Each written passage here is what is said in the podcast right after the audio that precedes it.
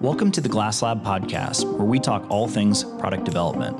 It's our goal every month to introduce you to the people, ideas, and development tools that are shaping the hardware products we all use every day.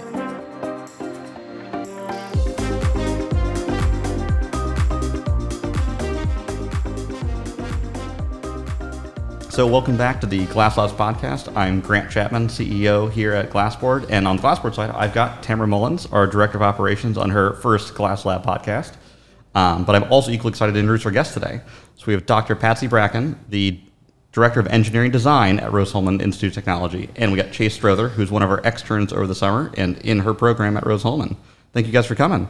We're happy to be here. Yeah. Yeah. No, it's been super fun. So ever since you guys visited the office, we've been looking forward to this podcast to kind of share about what you guys are working on because it so closely matches what we look for in engineers, right? Most traditional engineers are very numbers driven, very process driven, and not as user driven.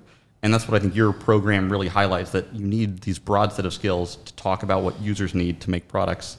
Because at the end of the day, even engineers that build manufacturing manufacturing equipment or other things, they have users. They're the people on the line. They're the product engineers. And viewing products through that lens really helps what I've seen come out of Chase at least, uh, take a good look at that. And even if he doesn't know injection molding yet, which we're working on or other things, he tackles the problem the same way that we want all of everyone at Glassboard to tackle that problem is user first, who are we solving for and how do we solve that problem, kind of divvy it up. But other than that, I've talked a bunch and I'd love um, for you guys to introduce yourselves very quick. We'll start with you. Dr. Dr. Brackin. Okay, so I'm Dr. Brackin, and I've been at Rose-Hulman since 1995. And engineering design is relatively new. We were we formed about five years ago, and our president at the time challenged a group of us and said, um, "I think we should be doing something new in education. We need we need to be looking at what the future needs." So there were two professors Dr. Don Richards and Dr. Bill Weiner, and they worked for a year, like doing research and looking around, and then they put together a group of people to come up with ideas, and I got to be in that group, and I got to prototype the design. Uh, one, the, the design approach. And what we ended up doing was actually smashing a bunch of approaches together. Awesome. Awesome. And then Chase, you're in this program now. Yeah, yeah. So I'm a rising junior um, in the program. Been in it for two years now, and I'm on co-op with you guys, obviously. So our program is definitely structured differently. So you know, we go through the first two years of schooling as normal, and then our junior year we take two six-month uh, co-op periods. So we'll skip fall and spring quarter, uh, and then come back for winter quarter for classes. But we're working in those two quarters that we take off. Yep. No, and I think that's so important to get that like industry experience and Tamara, you've been really helping me lead up our, you know, talent pipeline. What do we do for uh, internships? How do we onboard and hire? So I know you've been dealing with this program and kind of listening to how his experience has been different than our other externs. Right. So the great thing about Chase's experience and being in a co-op is that we're not trying to smash an entire semesters of experience and as much drinking from the fire hose with short we call them short, quick putts. Yep. Um, we can actually put Chase on larger projects or something that's more long term in order to get him more experience, but also really, you know, slot him in on a program where he's going to have a, a long term impact. So the the ramp up is not as intense as uh, your normal summer internship, but I think the value that these students who are going through Rose get are it, it's much more valuable because it is more like real life. It's not like at the end of the day, here here are the cookies that you made and you get to take them home. He's thinking about what what are we going to be doing in a month? What are we going to be doing in 2 months? Yeah, no, it really is a whole lot more. You know, school teaches you to live semester to semester, and that's all you have to survive. You know, every what 12 weeks or, or so, you get a clean slate. Even if you're doing poorly in a class or you don't like your professor, you just got to grit your teeth for 12 weeks. And in the real world, 12 weeks is like a blink of an eye. So it's really helpful to have you engaged on these programs longer so you can see why we grind through the hard parts or why the easy parts were easy and how the hard parts are coming down the pipeline. So it'll be really fun to like experience that with you. Um, but I think one of the questions I've got like most fervently in mind is you said this was an amalgamation of different approaches and different ideas. Can you tell us how and why those came to be? Again, I think this is a super interesting backstory because what you're doing is such a broad skill set that you're trying to impart on these students? So when when the group met together for the first summer, um, we we did some introductory work about what they said that future students would need, what they said that industry would need, and then they split us up into four groups to go off and make little prototypes.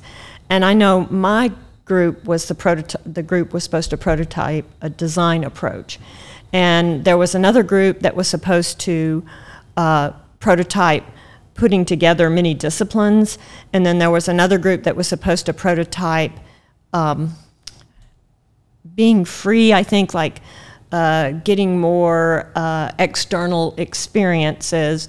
And then I forget what the fourth group was supposed to do. I can't remember. But I know the one about external experiences, their idea was that they, that students would have a whole year to just do like a walkabout. Mm-hmm. So they would just go off and learn whatever they wanted to learn.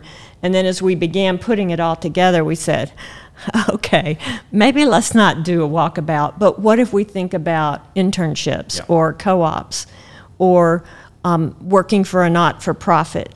Something where you're using some phase of the design process, as long as you're learning about some phase of the design process.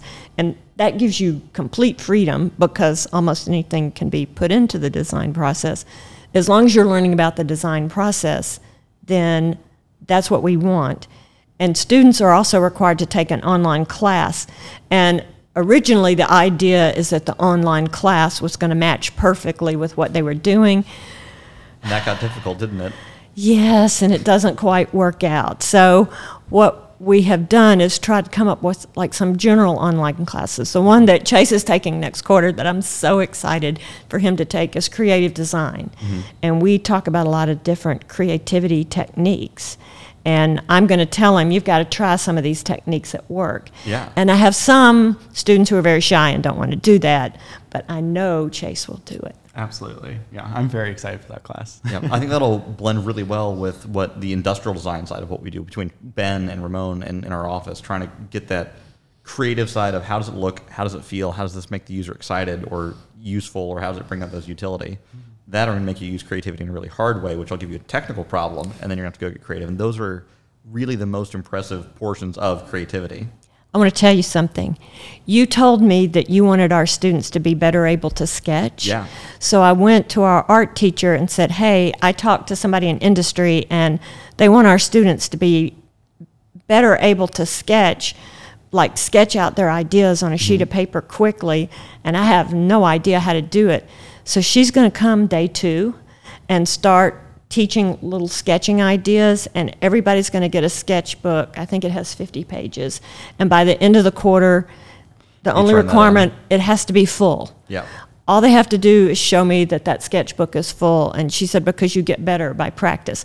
So you had an effect on our curriculum that we're incorporating like in about a month. Oh, that's fantastic. And I'm sorry you don't get to do it because I know oh, you would have loved it, right? I'm so sad now. Luckily, uh, Ramon and I see Ramon and Chase. They they're doing sketching sessions together. I want to say weekly. Yep. And I'll see these sketches. I think there's one of a teapot hung up on our refrigerator at work right now. So it's you know like your kid brings home their artwork from school, and we're putting his sketches up on the refrigerator. So the the ovals are getting much better. I'm I I can can see the improvement, and I'm not an artist. I'm glad you can see it. Did you did you rope Elena into that too? Because I saw her in one of the invites. Yeah. So Elena, she just came into the kitchen to see what I was up to because you know we're all best friends, all of us interns.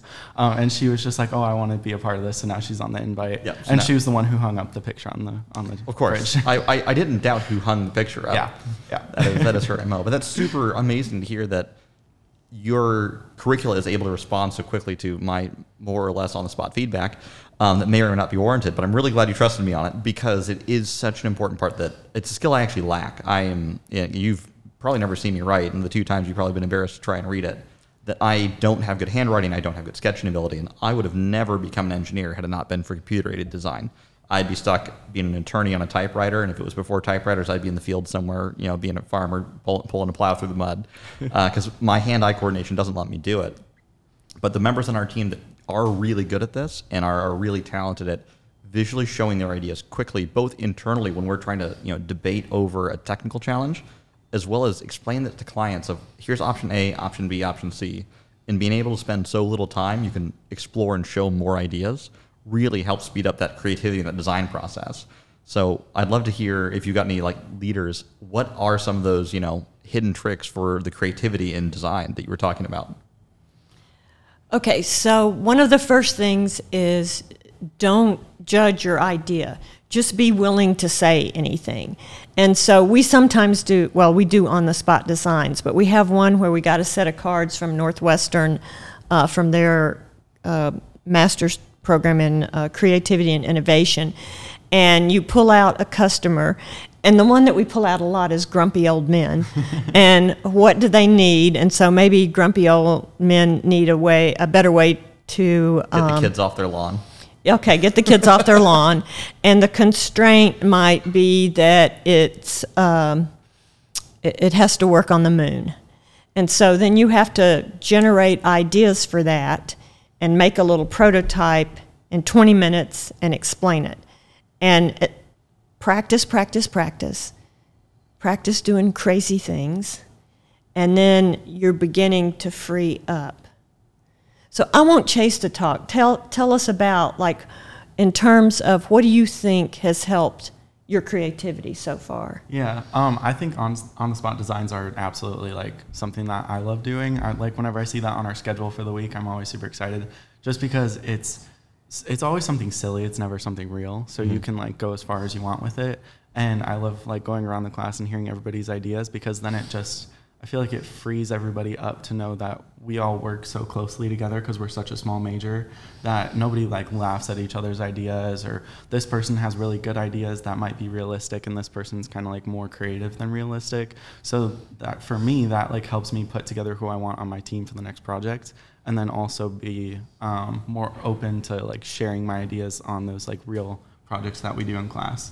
So I would say that's a big proponent of it. And one of the projects that the interns have been working on at Glassboard this summer has been revamping our prototype shelf. So products that we've created, they just sort of sat sat on this shelf, and when people would come in, we would talk about them. But we tasked the interns with finding a creative way to display them. And Chase, can you kind of talk through that through that project a little bit of of how it started, the feedback you got, and where where you where you all went with it? Yeah, so um, it you know just started as uh, like here's an intern project, you know, go ahead and go ahead and do it. Um, and so I think it was originally just going to be me, but I kind of tagged Matthew and Elena into it um, because Matthew's our hardware intern, so I wanted him to you know help with like lighting and things like that if we needed it. And then Elena's marketing, obviously, so you know that's like my my creative little little person on the team. Um, but it so we originally wanted to just kind of redo the stance that they stood on. Um, and we thought, you know, that's not that's not good enough. Like glass board, we need something, you know, glass light, Some transparency. some transparency in our product display cases. So we um, bought these acrylic cases, um, and we did exploded views of each of the products. Oh, I love exploded views. Yeah. They're so cool. No, and it, They- it, they it was super hard to do because it's not in CAD where you can't just drag the part up and it freezes in space. You guys Right. actually had like to suspend them in space and Yep. make it invisible or magical the way they were being hung. hmm Yep. So I've been designing a lot of those like invisible like shelf holders or you know like triangle braces or whatever, and we'll we'll glue them to the to the back of the display cases. And then Matthew route, uh, routed um, like LED strips through all of them, so they're all lit up and they do different like light sequences and stuff, and they're turning out really well. No, they, they look great, and I think the, the best part was we threw a curveball at them because the moment I saw the first one, I was like, I can't pick this up to show somebody. This isn't useful because we're a hardware company. Like this is Adams. We have to be able to like when someone comes in, I hand them one of the prototype, like touch and feel this thing, and you guys instantly came up like, ooh, got it. There's one in the case that's lit up and exploded and We have to make a place for each one of these that's fully assembled. That is the one you hand around and kind of demo, and that was so cool to watch them go. Got it. And they disappeared and scurried away. I'm like, I don't know if I hurt their feelings or if I gave them direction. And the next day there were like two stand like, ah, they got direction. This is fantastic. And I think that's the part that school is so hard to teach is that okay with being wrong all the time. Because Purdue does it through just beating you down. Purdue's grades are horrible. You get a 36% in the class, like points at a points possible, and somehow that's like a B minus. But through that, you learn to just accept failure all the time and realize it's going to be okay as long as you really do try and understand what you're doing and apply yourself.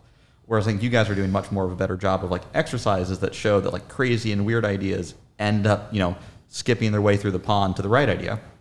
And that's such an important part of engineering. You and I were just talking about that on the way in here today. that engineering isn't about being right. You're only right the last time you do it, mm-hmm. and iterations never happen one time. And then you, you may be you may be good the last time you do it, and then it turns out it may even get better. Right. So you never have a guarantee that you have the very best thing, and that drives some people crazy. And there's no right answer. You don't know if you're the best. There is no way to check, and sometimes it's better to have shipped it 10% as good ago because it costs too much money to engineer and perfect after that. And that's another hard lesson that a lot of the when we're interviewing again, we don't hire people to get 4.0s. Like it's actually part of our like rejection criteria. Like if you have a straight perfect report card, you aren't going to be happy at Glassboard because we don't get it right every time. There is there's no way in the creative world that you and I live in Right. that it is right. It's you got to be okay with varying degrees of good and good enough, and iteration that oh we were almost good enough here, and here we were you know had deficiencies or we had to, like rework this test or prototype. And mm-hmm. I mean you and I have gone back and forth talking about how to design a like a study with it with users, right? Because they're the biggest variable of all. And every time I run a study, it exactly matches population risk variances. I'm like, yep, this checks out. This many people, you know, did it different. And and when you look at populations, the rubrics match up. And one thing that uh, has really delighted me about the the interns coming out of Rose is that you do put them into um, like cross disciplinary groups, um, and then when they come to Glassboard, Chase was bringing in Matthew, he was bringing in Elena, he was bringing in Logan. It wasn't just his project. He took the initiative on his own to make it collaborative with the entire team. Can you talk a little bit, Dr. Brackin, about kind of we're seeing the results of it, but your thought process when you were saying, you know, we're going to get these groups together for these projects? So I think, from my standpoint, so right after I graduated, I went to work in industry, and I was in industry for five and a half years. And everything you do is team based. There's no, at least in my experience. So there may be some places where there's that lone genius that works in their garage and comes up with something well, but typically that's not what's done. And as things get more complicated technically, then you have to you have to have a team. So you want to give a project that's big enough that it needs more than one person to work on. And we do let them do some individual projects so they can have some fun and have their own little thing. Most of our projects throughout the studios, though, are all team projects and they're all big enough that one person can't do them. So, is that, would you say that's true? Yeah, absolutely. I wouldn't have gotten done any of the projects that I worked on in main studio classes without the teams that I got put with. So I also want to talk about the unexpected. So in their very first studio, they make a toy for kids with disabilities, and we work with a local not-for-profit called Reach Services, and they have a lending library of toys that parents, teachers, or therapists can check out. And so typically the students come up with great ideas, and then they take them out to let the kids try them out, and that's when sometimes weird things happen. So did anything weird happen when you let your kids tell us about your project and what happened? Yeah, yeah. So our project was um, it was called Shapes Cubed. So we had a big uh, rectangular prism, uh, or, or I should say like a block basically. A rectangle. A rectangle that was three dimensional, a block, and inside of it was a rectangular prism with a sphere inside of that. Um, so they all nested together, kind of like Russian nesting dolls, and then it had like a carrying handle, and you could take it places. And so the idea was for kids with um, Down syndrome, they you know like bigger, chunkier things because they have fine motor issues. And then we also color coded each block so that they could memorize the shape based on the color, because that's kind of how their minds work, and it's easier for them to memorize stuff when it's by color. So that was our original idea, and we followed it through to the end. Um, but when we were making it, we brought it to Reach Services, and the kids were trying to stack the shapes inside of each other. So, like the, the rectangular pyramid, they were trying to stack on the, the cube when they put everything back together once they'd taken it all out. So, we didn't account for that, and they didn't fit inside the faces that we had impressed on each of the, the different shapes. So, we went back to the drawing board, fixed it, put them, put them back in, and then they loved it. They, they asked for another prototype too, so they have two of them now. Um, yeah, that was my favorite project by far. No, that's awesome. And that, and that unknown is, you know, what it is. It's always the users that blow up the use cases. Like us engineers think we've got it perfect, and we give it to an end user, and It is completely something different. I mean, it's why McDonald's coffee cups say caution hot and why chainsaws in the manual in the back says don't cut your hair with this because someone has tried once. Yep. Um, that was my very first lesson at Purdue. I didn't know about the don't cut your hair. Yep. Oh my yep. goodness. That was never underestimate what your client or your your end customers will do. So no, that's such an important part of like what we do is put yourself in the shoes of the end user. You really got to get out there sometimes and, and way out in the distance when you're trying to put those disparate users together and ask the questions of how will this be used? Why is it important? What are the driving factors? How do you provide value? Right? How do we pitch this product? How do we help our clients raise funding and convince people that this is important? Because it's you know engineering and product development is so much softer than numbers and cents or 3D printing. Anytime I get packaging that I can't open in the real world, I just think like they did not go through user testing for this package. So thanks, Glassboard. yeah, exactly. But no, I, I, I'd love to know, Chase, what, what from your experience at Rose is the most different than the real world? Because we talked about all the, all the wonderful things, and I want to see, you know, what's the, what's so different about the real world that you're experiencing now versus what you did in class, like from the projects or, or whatnot?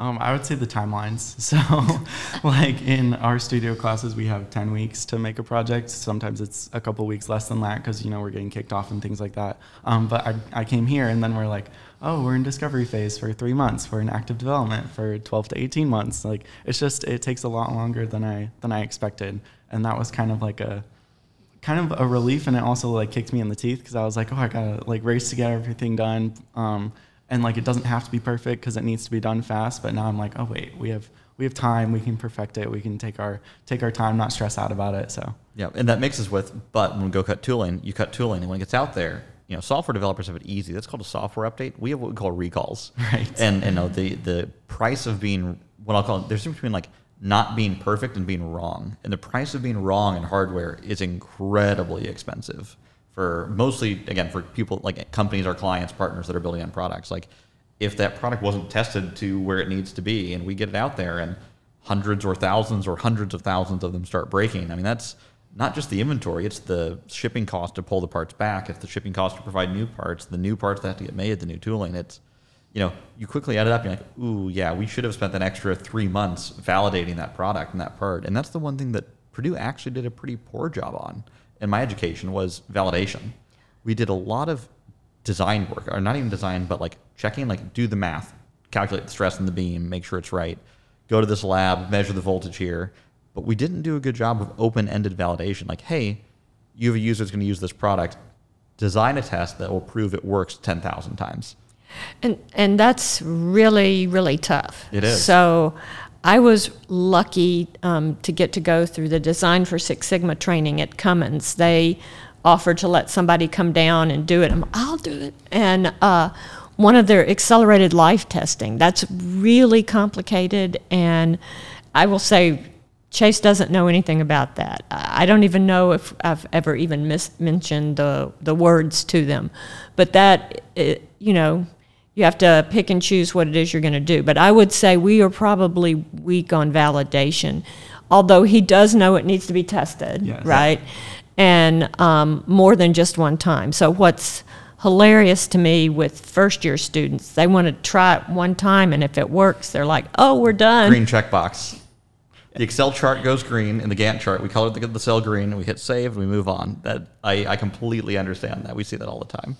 And uh, one of the professors, uh, Dr. McCormack, um, he had the students read the ASTM standard for testing toys. And one of the famous tests is a drop test. And there have been many shocks over what happens in that drop test. very much And, impulse is a hell of a thing, right? It really and, is. and very difficult to design for. It is because you're you're dropping like it's not moving that fast. It's only dropped it from four or five feet, but man, that concrete floor it, it slows it down real fast. Yeah. And it's also how are you dropping it? You know, in one of our previous podcasts, we talked about user testing and durability. And it's like this user is going to have it on a nightstand. So we're going to be this far off the ground. This is how close to the ledge it's going to be. This is, you know, how they would bump it off. This is the cat that pushes it off yeah, the edge this of is the, the table. cat that pushes it off the edge of the table. So it's like it's going to bat it hard and it's going to skitter across the floor. And those are all those things you have to think about. Like a three year old flinging that toy is a very different trajectory of a uh, engineering design student going like this and dropping it very gently so it passes the test. Right. Yeah, uh, see Volkswagen engineers in Dieselgate. Designed to pass the test is not the same as designed for the intended application, Yeah. right? And that, that happens all the time. It's like telling engineers where the test is too early is almost bad Right, absolutely. because Uh, they'll design for tests, not for application, Right. because they want a passing grade. This goes back to that like that need of affirmation, need of passing grade in a lot of students because school emphasizes that so much. And the reality is, school's not there because whether you got an A in history doesn't mean you really learned the lessons you're supposed to learn to carry forward or, or the hunger of learning how to learn. What we want to see are the kids that are like, oh, I kind of went to class, but I mostly spent time in the Formula SAE garage or the solar car garage or insert XYZ Okay, don't project. say that. You so in Eng D you have to come to studio. It's true. yeah. Yeah. Yeah. If you miss studio, you're you're done for. Yeah, but that's a lab class, right? Mm-hmm. See, I went to all my labs. Well, ours is ours is an everyday lab class. It's Monday, Tuesday, Thursday, Friday from eight to noon, right? That's a commitment. Yeah. Mm-hmm. That's a commitment because again, in, in Purdue, we I had what I think hour and a half classes at the lab courses. Like nothing was longer than that. Yeah, no, ours are ours are a lot of time spent together, which is why the EngD major is so close. Like, I just texted everybody who's on co-op yesterday. I was like checking in, like, how's everybody doing? And I got all, all my pings back. So How is everybody doing? everybody's doing really well. Yeah, everybody's happy. Um, there are a couple who are like, I'm ready to come back. You know, like my internship's kind of burned out, but I'm I'm ready to stay here. I'm ready to keep going. So, yeah. So are those are are the other members of your of your team on group chat are they scattered throughout the country or most of them local? Can you t- kind of talk a little bit about some of the other places Yeah. that this co-op group is is located? Yeah, so we have um, one who's in Minnesota, one who's in Michigan, um, a couple who went um, to the like northeast region. I don't know if anybody went out to the west coast this year. Um, I don't think so. I love there are so few of them. That that's it. Yeah. Right. Like at Purdue, in just mechanical engineering, it was a four-figure number in my graduating class. Like I, just, there's no way I could have known everybody. hmm Yeah, I think there's 16 of us on co-op. I think so. Yeah. So there's probably more because of the first year students, Right. some of them, and but you guys, yeah, your Yeah. your class Your graduating the six class is like 15 to 20 people, maybe. Yeah, I think my my like rising junior class is 16 people at this point. We started with 20, and I think we're we're at 16 at this point. Your attrition rate's better than Purdue then too. it's way better. Purdue's is way worse. So I'm not sure at this point anybody's attrition rate is representative because COVID was really hard. Mm-hmm. And COVID was particularly hard on us because we really need that hands on. In person, Yeah. in person type things. you're echoing how we, we work at the office. You know, everyone was moving to that hybrid schedule, that fully remote schedule, and at Glassboard we couldn't do. Like we were in the middle of the bad parts of COVID, and I was driving 3D prints around like a UPS driver every morning to all my engineers. But the moment we could go back to work safely, we did, and in the office, and we hire locally and we hire in person because you have to touch it. I mean, you see it every day that. Yeah. Devin's got a circuit board that Ethan's writing software for, that Hunter's making the, the enclosure it goes into, and someone has to pretend to be the user that's not involved with the project and come in playing dumb and hitting all the buttons in the wrong order to make sure the software accounts for that. They get so mad at me. I know. you and I are both known as the people that break prototypes because we use them like real users do, which Yeah. is poorly. holding holding uh, devices in my hand and they just shake their heads because my hands are so small and narrow and I go this hurts make it better Yeah. and just hand it back And, then- good for you. Thank you for saying that. yeah and then you know also shipping you know we've got to ship things out we've got to get things back in the office um, you know we we do a lot of uh, logistics Oh, yeah. um, at, at glassboard and it's great to be a part of it because you hear other other teams talk about you know being lonely or you know they only see their coworkers once a month and we're we're a very tight knit group much like your co-op i think that's why you're thriving so well Yeah. is because the energy you had with your studio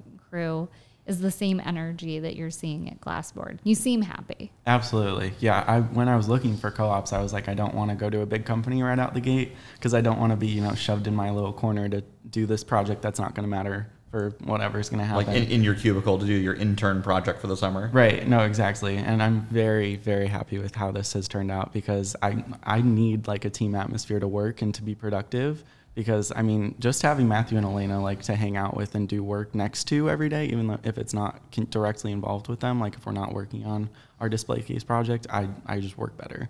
So Well, we'll see how you survive here this fall. Yeah. when, when the weather starts to turn and, and all the other externs have to go back to school. But Elaine will still be in the city at least. Yeah. And yeah. Matthew's only, you know, he's right up the road at Purdue, and I'm sure we're not going to be able to keep him away. No, I we're think not. he's going to keep coming back uh, any chance he can get. Now, I have to ask you this on camera: Are you the one who put the ring doorbell onto the refrigerator so every time it opened, we got the ding dong? Was So you? we didn't realize that you had found that out yet. it was definitely a group idea, and then Matthew implemented it because Elena and I kind of like make him implement our ideas. So yeah, It was a good prank. It got me for a solid few hours before I finally figured out where it was, and then I ripped it off the door. So you guys got me pretty good. good. I'm glad. I warn you not to prank Drew. He's uh, the retribution is usually swift and fierce. Oh gosh. You picked a good target. I'd say, and and you, you won't be punished. You will be pranked. That's the trick. It's not it's not bad retribution, but whatever you dish out, be prepared to eat back. I feel like that's worse. No, that's awesome. So I think the the other fun part about the program that you guys have put together, that you're in, that you've put together at Rose Hulman, is the amount of hands-on that we just talked about. The reason it's important for them to be in class is because you're making them build stuff without an instruction booklet. It's not Legos, right? Oh. from what I've seen. Absolutely, it's not. And they come up with ideas that, you know, I would never have conceived of. You know, like their cube, their thing for uh, children who have Down syndrome. That that would have never occurred to me at all. And they have all kinds of really cool ideas that I'm sitting there going, wow, that's a really cool idea. I wonder how we're going to do it. Now, we have, so uh, Dr. McCormack is one of the professors, and he's good at design for manufacturing, and he's also great with mechatronics, like uh, putting together like the hardware for the electronics. He's really good at that. And then we have an amazing technician, Brad Nofke, who worked at Lilly, uh, I think, for 30 years. And I met him when I was on sabbatical at Lilly. And then after he retired at a very young age, um, I saw him one day and we said, Oh, let's go to lunch. And I told him about this program that we are getting ready to start. And we did a prototype for six weeks in the summer. And so I said, Oh, please come help us with this prototype because, I mean, it's really hard to find somebody who'll work for you for just six weeks, right? So he came and helped us, and he's like, wow, that was a lot of fun. And so then when we started the program, he came as our technician. So we are we are thrilled. And he at Lilly, he did a lot designing of a lot of the fixturings that they needed um, when they were going to be doing clinical trials. And so he he knows just all kinds of random things that are useful when you're actually trying to make something. hmm Absolutely, yeah. So I'm TA for our like class, our department as a whole, and so I work with Brad a lot because I work in the prototyping lab, and he's just absolutely knowledgeable. Like I've learned so much just about like designing 3D prints, which Brad doesn't know how to run a 3D printer, but he can tell you how you need to design your part to print correctly on there. And just like I mean, just that one aspect, I've learned so much from him. But like just that one aspect has impacted my like my projects and my work and my work here just so much. Like he's absolutely amazing. And so I heard something yesterday that to me was totally revolutionary, and you probably already know this, but um, in creative design, Nathan Atkinson was saying, well, you know, we were looking at an, the, an origami video, and Nathan says that that's really helpful in 3D printing. And I'm like, I have no idea what you're talking about. What do you mean? And he says, Well, there are a lot of 3D prints that you can design flat, go very fast, and then you just fold them up. I'm like, okay, that's weird. That's really weird. Show me. And he did. And I was like, wow. So he sent me in chat just some examples of doing that. I had never considered that. So now I think that I'm going to go tell Brad about that. But have you seen that before? I've seen it. I haven't been able to do it yet, but it looks pretty cool. Well, and thinking in that origami method, like the step fold method, no one teaches sheet metal good enough in college. But I discovered it my senior year, and that was part of my senior design, was building these battery packs for a Formula SAE car. And I did bent sheet metal aluminum, and you start learning these tricks you can do that, you know, fold it back on itself to make a lip here or a ridge. And you have to start thinking not in 3D, but in like stepped three, like 3D but time based. Like, okay, first I have to make it like this, and then I can bend that all over the way like this. But how do I get the tool in there? You know, how do I get the the press brake in, or how do I get fold this up to fit it into the the equipment I have to bend the metal? And then you realize you can print tooling, 3D print tooling that'll bend your sheet metal for you. Then all bets are off. Then it's full creativity. So helpful hint that like you can absolutely 3D print tooling to bend sheet metal. That's cool. We've also done light duty uh, deep draw forming. So like you know like a coffee pod, like a, an espresso pod, flat sheet of aluminum, 3D printed jig, put it in the hydraulic press, and you'll do long draw pulls in light aluminum.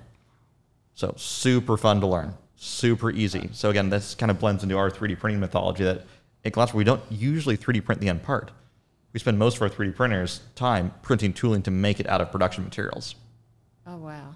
And, And- the ability to use that um, that really tough Formlabs Oh yeah, the rigid 10K material. rigid 10K Yeah. material to print the molds that you then take back for injection molding, which is, you know, your hot glue gun on steroids Mm-hmm. to be able to print or to be, you print the form and then you get that piece out of it and then you can touch it and feel it and in the end resin, like in the end thermoplastic, you're going to make it within the tens of thousands. and, and see if it feels the way it's supposed to feel. If I can hold it in my hand, if it, if Does it, it stretch the way? Does the snap fit click the way you want it to click? Right? Because you don't have to inject the whole part. You just have to inject that snap hinge, right? The, that living hinge. So you injection mold that part on the small scale, glue it into a 3D print. Now the whole thing works as if it was production. Oh, I love how you think. Oh yeah, you, you only prototype the parts you have to hard. Everything else is hit the you hit the easy button, you 3D print it. But when you need to feel, how does that snap fit feel? What is that living hinge? Is that too thick? Is that too thin? Is that going to fatigue? If I open and close this 20 times, does it start to have little white witness marks and going to crack eventually? You can't tell that in 3D printing materials because it's 3D printing. You have layer lines, you have all these problems. But if you can make a small injection molding tool and just do your hinges, then you glue that into the big 3D print, and you can all of a sudden do your fatigue testing on the bench for dollars instead of thousands of dollars. So, helpful hint for all of you guys in the lab at, at Rose Hulman use your 3D printers to p- print tooling, not just to print your parts. And it opens up this huge world. And learn when you're at school because no other place are you paying this money you're paying to go to Rose Hulman or Purdue that gives you the keys to the kingdom of a big lab full of all the equipment you could have ever dreamed of with people that are paid to help you do silly and stupid things. And when it breaks, it's not your problem. It's not your livelihood. It's learning. So use those times and equipments to do that. I mean, you're already using that in your TA and you're, you're diving headfirst into it. But we see so many students that try and you know give us a resume and like, awesome, what did you do outside of class? And I just get blank stare. I'm like, you weren't blowing things up or breaking things or like having silly stories. Like that's what college is about. like how many buildings did you burn down while Right. you were in school? And they look at me like I'm crazy. I'm like, this is a serious question. Yeah. We, we're looking for an integer value greater than zero. We want Yeah. one building caught on fire. You weren't you weren't playing with enough danger at school. No, we don't want one building caught on. Wait, not burnt down, just caught on fire. As long Okay. as they use the fire extinguishers properly, it means their safety training was good. It's happened. It's happened twice in the lab. See? Good. So- Yeah. Great. like, like we said, it's all it's all about doing it safely. No students were hurt, and only a table got singed, right? Yeah. More or less. Yeah. Yeah. So- Sure. Uh, I won't ask about that. in the podcast. I'll ask about that later on. So Yeah.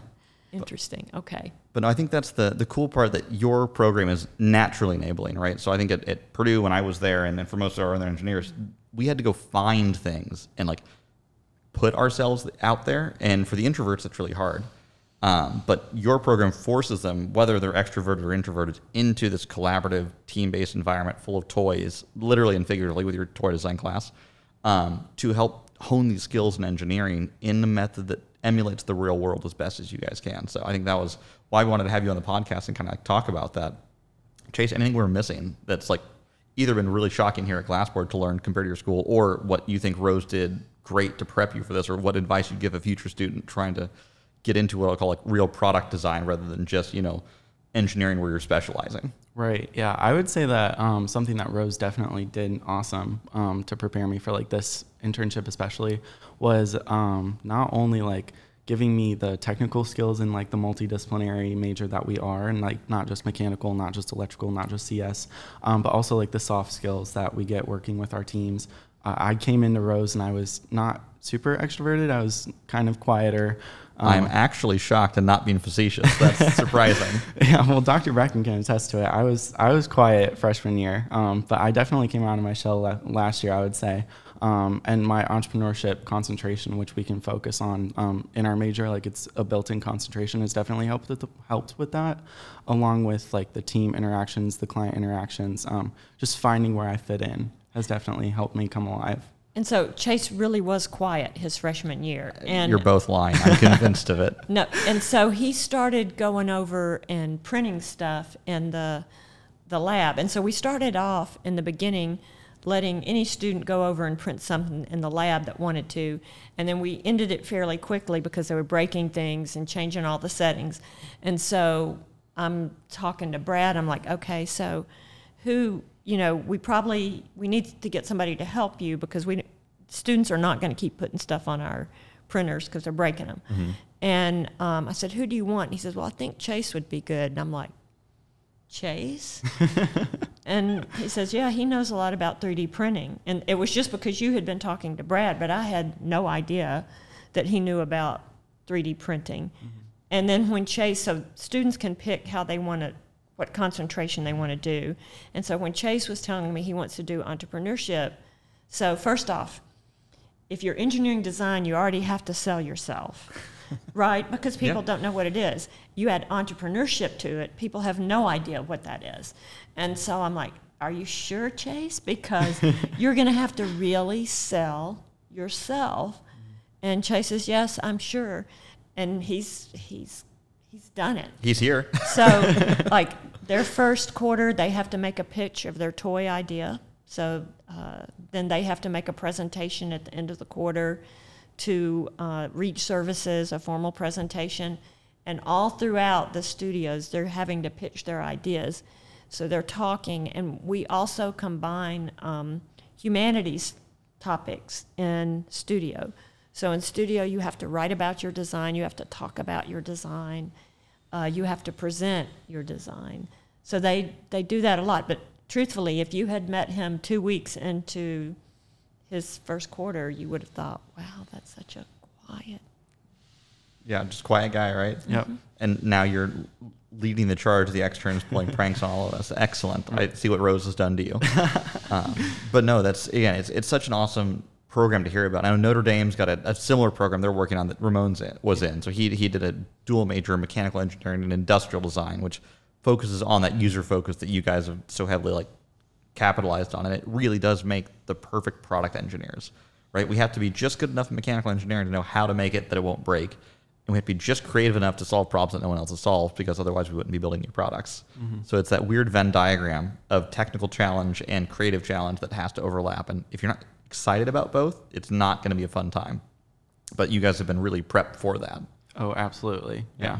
No, it's and again, I think uh, Dr. Brackin, you mentioned how you guys bring humanities in, and writing is super important when you're doing what we do because the difference between you know screwing around and science is writing it down, and for us, it's all about documenting in a legible fashion why we did what we did when, to a justify to our clients why it looks this way, why does it cost this much, how do we get here, justify to any regulatory body, the FCC, the FDA, um, UL.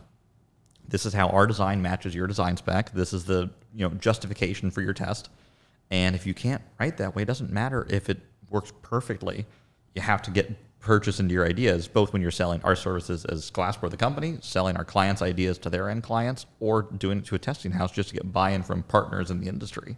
So I think that's a, a huge part that most engineering students overlook, right? They, they want to be good at math, good at simulation, the flashy things, but that writing part falls by the wayside. And it's super important when you want to work in the world that we live in, where half of all business communication is written, whether it's email, Slack, presentations, written reports, you name it, it's some form of writing. And they're all different forms. I think you and I were talking about this. Like, how many presentations do we go through at Glassboard every week? A lot. like multiple ones a day is what most engineers are making in their field, right? Like I probably give at least one full PowerPoint I've built a day mm-hmm. because of the multiple clients I'm working with and the multiple programs that I have to sum up a week's worth of work in a 30 minute meeting in a PowerPoint effectively. So blending images and words and in that narrative quickly so you're not having to build time or waste time perfecting some PowerPoint. It's all about being really efficient with your words. And on the flip side is grant writing. You have to take a fully written communication method that you're never going to meet the person reading your grant. You're never going to get to explain it to them, and you're not allowed that many photos. So, in words, how do you theater of the mind convince someone on the other side to have the government give you anywhere from $100,000 to $3 million on 14 pages? Oh, wow. Get ready, go. And that's called the SBIR route. It is literally 14 pages of research strategy, win or lose. And that's such a different mode of writing that most engineers are used to. So We're working on that. We are. We're, we're getting more Elijah's and more. Elijah's starting to volunteer as tribute and training with me and with grant writing. And Chase, you're, you've reviewed a lot of grants this year. You're you're starting to clutch in. Oh yeah, absolutely. I that's been fun. Like Yeah. just being able to see like the the business side of getting the funding and and seeing what it takes to actually like get get your business off the ground in the real world. Like we learn about it in our in our management classes I've been taking um, for my entrepreneurship concentration. But I mean, just seeing it is totally different. Yeah, Like the caliber of writing you have to do to win real world money versus get an A in a course is totally different. Absolutely. I think uh, one of the quotes I loved that one of our other engineers from Rose Hulman had this quote. He goes, "Man, I thought I was really smart growing up. You know, got straight A's in high school, was like near the top of my class, and then I went to Rose Hulman, and I realized that I'm going to a really small school of only the smartest people in their course, and I am the dumbest guy here by miles. But I think I'm still smart, but I don't feel that way when I'm in college. And then I go to the real world and realize that the people that are truly at the top of their game are just next level, right? Like people that you can't relate to mm-hmm. from an ability or a skill or, or specificity. But you got to find your value in what you do and blending your breadth with your mixed use, with your specialty, and, and make that the value prop. And I think that finding your path in engineering is a very important lesson along those lines of, ooh, I think I'm really good at this. Oh man, I'm really not good at this. But I think I actually provide value, but maybe I don't sometimes. And it's that, you know, emotional back and forth of how do you grade is good good enough? Right? And and how do you guys at Rose handle that? That'd be one of the questions I you know ask. What are you doing with the students to prep them for that real world? So, um, for me, when I first went into industry, first it was horrible because I had to work all day. I was very much a spurt worker, like in school. I would work really hard and then I'd go goof off. And so having to learn to be productive was hard. And then also in school, I was on the quarter system. So every quarter you get your feedback like, oh, you're getting great, you're doing great. But no, not in industry. So one of the things we do is we do a lot of competent, not yet competent, mm-hmm. and you know you have to you have to do this to a, a level of being competent, and then we'll go on. And so I think, how is that for you? Is that frustrating or? It's definitely it's something to get used to in the in the beginning. Like just receiving your first not yet competent from Dr. Brackin is not a not a welcome sight. I will say that just because you, you know I I was the straight A student in high school. I had the 4.0, you know, and then I get to Rose, and and my first couple assignments, it's like nope, you're you're just not there yet. And then I I would look at, at your feedback and be like, all right, so let me let me fix it. And then you'd be like, nope, you're missing this one crucial part. And then that's when I would go and ask for help, which I'd never done before. Yep. so that's, I, I like the system because it's not just like the one hard set, like, oh, you got a 70%, you suck, like go, go you know, at off. Purdue, that's the smartest guy in the room, right? They get the 70 out of 100. right. And the thing is, if there are things that you really want them to learn, you want them to do that part correctly. Mm-hmm. Okay, so here's one of my pet peeves, and Chase knows this. In SolidWorks, I want the sketch to be fully defined. If it's not, down the road, it can cause lots of trouble. In the beginning, yes, you can make a drawing that looks perfect, but if that sketch isn't fully defined, later on, things It's will- going to explode. Yes. No, thank you. All what is, uh, what's the color in SolidWorks? Is it purple when it's undefined and white when it's defined? I forget the color I think scheme. it's blue. I think it's blue, yeah. Yeah, like no blue is unde- blue is undefined. Like no blue sketch dimensions. Yep. Everything's got to be either black or white. Whatever SolidWorks' detail is. Like I think that's such a crucial thing to teach people. Because we at Glassboard harp on that all the time. Mm-hmm. I But- just want you to stand in the corner with like a little megaphone saying, "Is it white? Is it black? No Yeah. blue. No, blue. That's right. That's because it's so important. We teach at Glassboard. It's like the first thing we have to break people of. It's like, oh, I'm working fast. I'll fix that later. I'm like, no, we will fix that now because if we don't fix it now, it's only going to get fixed when that three Preach hours of on, work gets brother. deleted. Preach on. Absolutely. Yep. Yeah. That that relates to our first project that we did. We had one student who was taking the first studio class as a mechanical engineer to kind of get ahead in his credits, and no matter what, he would not define his sketches all the way. And it was always like just like he just couldn't get it to be defined. He would like define the the needed dimensions, but it, something would be askew. Would be floating. Yeah. Yeah. And then he kind of he kind of gave up halfway through the project, so I took over like what I what role I had assigned him, and so I went into his to whatever part he was designing. And I was just clicking through it. And then I went to rebuild the model because I had like dumbed it down to just the sketches. My computer started smoking. Yeah, he was go- going to the moon. Yep, I had to go to EIT because my fans were spinning too much and something happened and my battery started smoking. It was bad.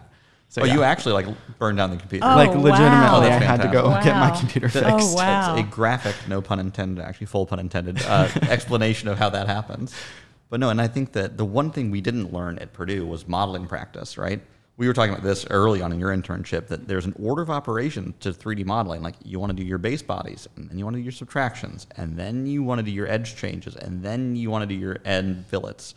And I, I forget the exact order. We have it pasted on the board in the ME room. It hasn't fallen down before.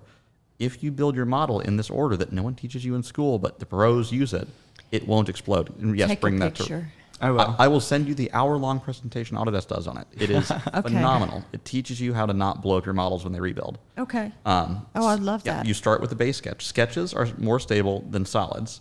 Solids are more stable than subtractions. Subtractions are more stable than what patterns or, or sweeps or lofts. Yeah. Uh, edge treatments are more stable than I forget what the last one is that you do last. And then the last last thing you do is design for manufacturing fillets is the last thing in your feature tree. And even if you're down here and you're adding fillets, like, oh, I need to go subtract this, you know, pocket out. You ri- rewind your feature tree all the way up, and then do your subtractions, Oh, and then you go all the way back down. Okay. And if you build them in this order, it will not explode. Well, it will explode less. I'll say that out loud. yeah. Um, and then surface modeling, because no one teaches that in college. Yeah, I, I, so I was talking to Dr. McCormack. That's so when I went back, I was like, oh, I had this great visit at Glassboard, and here are the two things they said: sketching and surface modeling. So tell me, tell me about surface modeling. And he's like, yeah, yeah, that's a that's another level.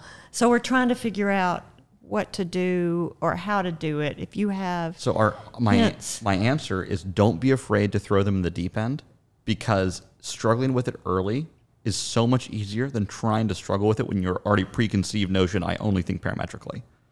It is breaking the habits is much harder than just teaching both at the same time. Now, yes, you have to have your basic parametric down before you can even contemplate what surfacing is. But teach it your junior year. okay, Like it is the power tool, and it'll enable your students to make shapes they couldn't have made parametrically. I'll I'll done that. I think it should be taught halfway through freshman year. There you go. Because- if, if you can learn that fast for your base solids, Yeah. And so one of the things that you're talking about is like what doesn't work. Um, oh, do we need to be quiet? No. I just saw you look. I was like, oops, are we talking too much? no, no, we, we, we we're just about to wrap up, so we're good. Okay. So um, one of the things is like when to do GraphCom because students love doing SolidWorks. You know, Yeah. it's like they feel real when they're doing it. And so we we don't want to start off with GraphCom because we're afraid they'd get stuck on that and we can't get them to go past it. So um, the first year we started on GraphCom realized, okay, that's a mistake. We don't want to do that again. So then we started trying to integrate it little bits along the way. And that hasn't really worked that well in terms of just the GraphCom. So this year we're trying a new thing. We're going to do getting started first and do the hand sketching, and then we're going to do the uh, taking apart the corn popper, figuring out how it works. And then we're going to do two weeks of boot camp of just GraphCom. That's perfect. Yep, and you have to do it like all at once. Learning CAD is a thing best done in long sprints in front of a YouTube screen. Yep. right? Like, don't do it in an hour here, an hour there. Don't don't tiptoe them. The first learning curve is violent and steep, but it's better just to sprint up the hill. And here's the other idea we have, which I'm curious to see what you think about. So we have a lot of students that come in that already have a lot of SolidWorks experience. So what we're thinking of doing is putting it, putting one of those at each table, mm-hmm. And um, have it be like no student left behind, so that you haven't finished whatever the assignment is till everybody at your table has finished it, and so that the people who are really good stay and help the people who are struggling. I like that idea. I like that with one caveat. Okay, what's the one caveat? Most kids that come in with SolidWorks experience at 18 have a bunch of really terrible habits. Very true. Like they take shortcuts and it's perfect. It'll make their 3D printed widget, no problem. But you're going to have the blind leading the blind here. And not just that it'll take it a long time for them to learn, you're probably going to be influencing a bunch of bad habits, like saving parts to your desktop and not in a project folder or a PDM or a Vault, saving things um, in a way that the assemblies aren't linked to their base parts or base parts whose part number is part, right? And then it's one of mm-hmm. those Oh, things yeah. that yeah, that's a good one. yeah, I, and I picked out the high level ones, right? Those low level, like you know, don't have undefined sketches, don't reference, you know, don't create circular references, don't go family trees of assemblies that have parts that reference children, that reference children, that reference the parents over here. That eventually makes a circle when you make the wrong constraint in the assembly. Even though the parts aren't connected, you'll end up referencing each other. And it's one of those things that you'll teach that if they're not taught in an order early on. Just the first 30% has to be good. Once you're past that, yeah, let them all make Okay. mistakes and learn. Okay, okay. It's it's that first 30% is so critical when you're learning the how-tos that you eat your veggies the first time. Does that track? Because I think you and Asana and like the things you you and I have worked through through like the automation workflows, the exact same Right. thing. Right. Once you pick up the bad habits, like oh, I have to rip this whole thing up. No, we'll band-aid it. We'll fix it next time. Yeah, and it's uh, it's tough when they completely redesign the back end and workflow, and then you didn't go to the seminar when they taught you everything that changed, Yep. and then you gotta eat your veggies and watch your boss fix it for you because he understands it better than you do. No, it's because I didn't understand. it. That's actually the point I'm making. Yeah. Is that I didn't pick up the bad habits. That like I didn't have the preconceived notion of one way or the other. Mm. Um, And it wasn't a bad habit when No, we did it no, the first not in this time, and kind- yeah, then it became and then one. it became one when they completely changed uh, text fields. But it's that that's the the whole trick of the, the one fear is kids teaching other kids is needed, fantastic, wonderful. Have really good methods of checking core. What am I looking for, Chase? Like uh, orders of operations, Yeah. right? Like there's a checklist of good CAD practices. Don't just check the end part dimensions. Check the CAD practices, right? Right. I think that's that's kind of what we do right now with like the when I went through it with the little different assignments that we had. I know you would always go in and check like is it designed in the way that I wanted it to be? Not is does the part look correct? Right. Yeah, because we have so few kids that you're able to do that. That's So- amazing. I mean, I had like a thousand kids in my calc class at Purdue. Like it was like an auditorium, not like a lecture room. So we never had that amount of like personalized attention. So that's super neat to see. Um, but I think we're we're wrapping up on time here. I mean, any any final thoughts, Tamer, from from your side, from our, our talent pipeline and kind of what we're looking for? I, I think it's been a really great summer so far. Uh, the energy level that these kids have brought to the office, and they're all just hard workers. Uh, they're not afraid to present ideas now, and they're not afraid to fight for their ideas. And I think that's been my favorite part is watching them gain confidence. And you know, our marketing intern today presented to the two founders and really held her own. And I've seen Chase do it as well. And, and watching them, you know, say, I don't know how to do this. Can you help me? And then turn around and say, I have an idea and I'm going to stick with it. And I know it's the right idea has been just delightful. No, it's it's super important to be able to, you know, fight for your ideas because someone might have an emotional initial gut reaction, and you just haven't presented the right data that makes them see it through your lens, right? It's not that either opinion's wrong yet. Could be one of them could be wrong, but it's how do I find the data to make that other person see it through the lens that they need to see it through, you know, to see the what's underneath. I think that's something you guys as interns really picked up over the summer. Because at the beginning, it's like, is this right, black or white, yes or no? Like, there's only one answer, and there's like, no, there's a million shades of gray, and which reason should I think this is right or wrong? And that's the better question to ask.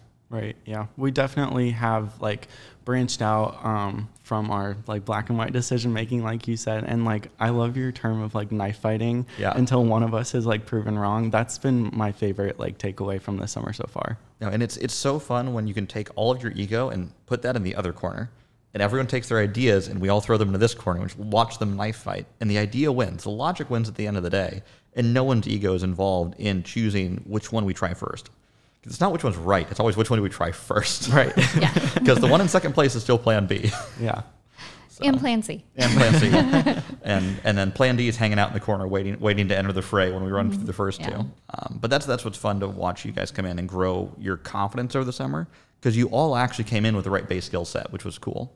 Um, it's not often we'll get a whole cohort where everyone's got that underlying skill set, so none of us are teaching the this is how to drive CAD or SolidWorks or this is how you write a report or this is what you do. It's more of like this is where I'd grab that data from. Go forth and destroy, and like go, you know, whatever you want to do, you guys have got it. And it's so much fun to watch you guys help each other and also just mercilessly review each other. And that's also so important that you guys don't hold back. When one of you comes with a terrible idea, I watch them get smoked at the kitchen counter over coffee or, or water or pop or whatnot, and they go back to the computer and they rework the idea, and then it then it, it's coming along, and that's so cool to see that you guys have already because it was hard for me at my young age, like to separate my ego from my ideas, and watching you guys just put that in the corner and then go knife fight the ideas out is so cool to watch. And and they will. They'll smoke each other over ideas. Oh, yeah. and then I get, you know, group group text photos in the evening where they're all hanging out or they all went to a movie together. They're, you know, they're Baked a really cake. They're baked a cake. They're they're creating a they're creating a team which is not something that you can teach.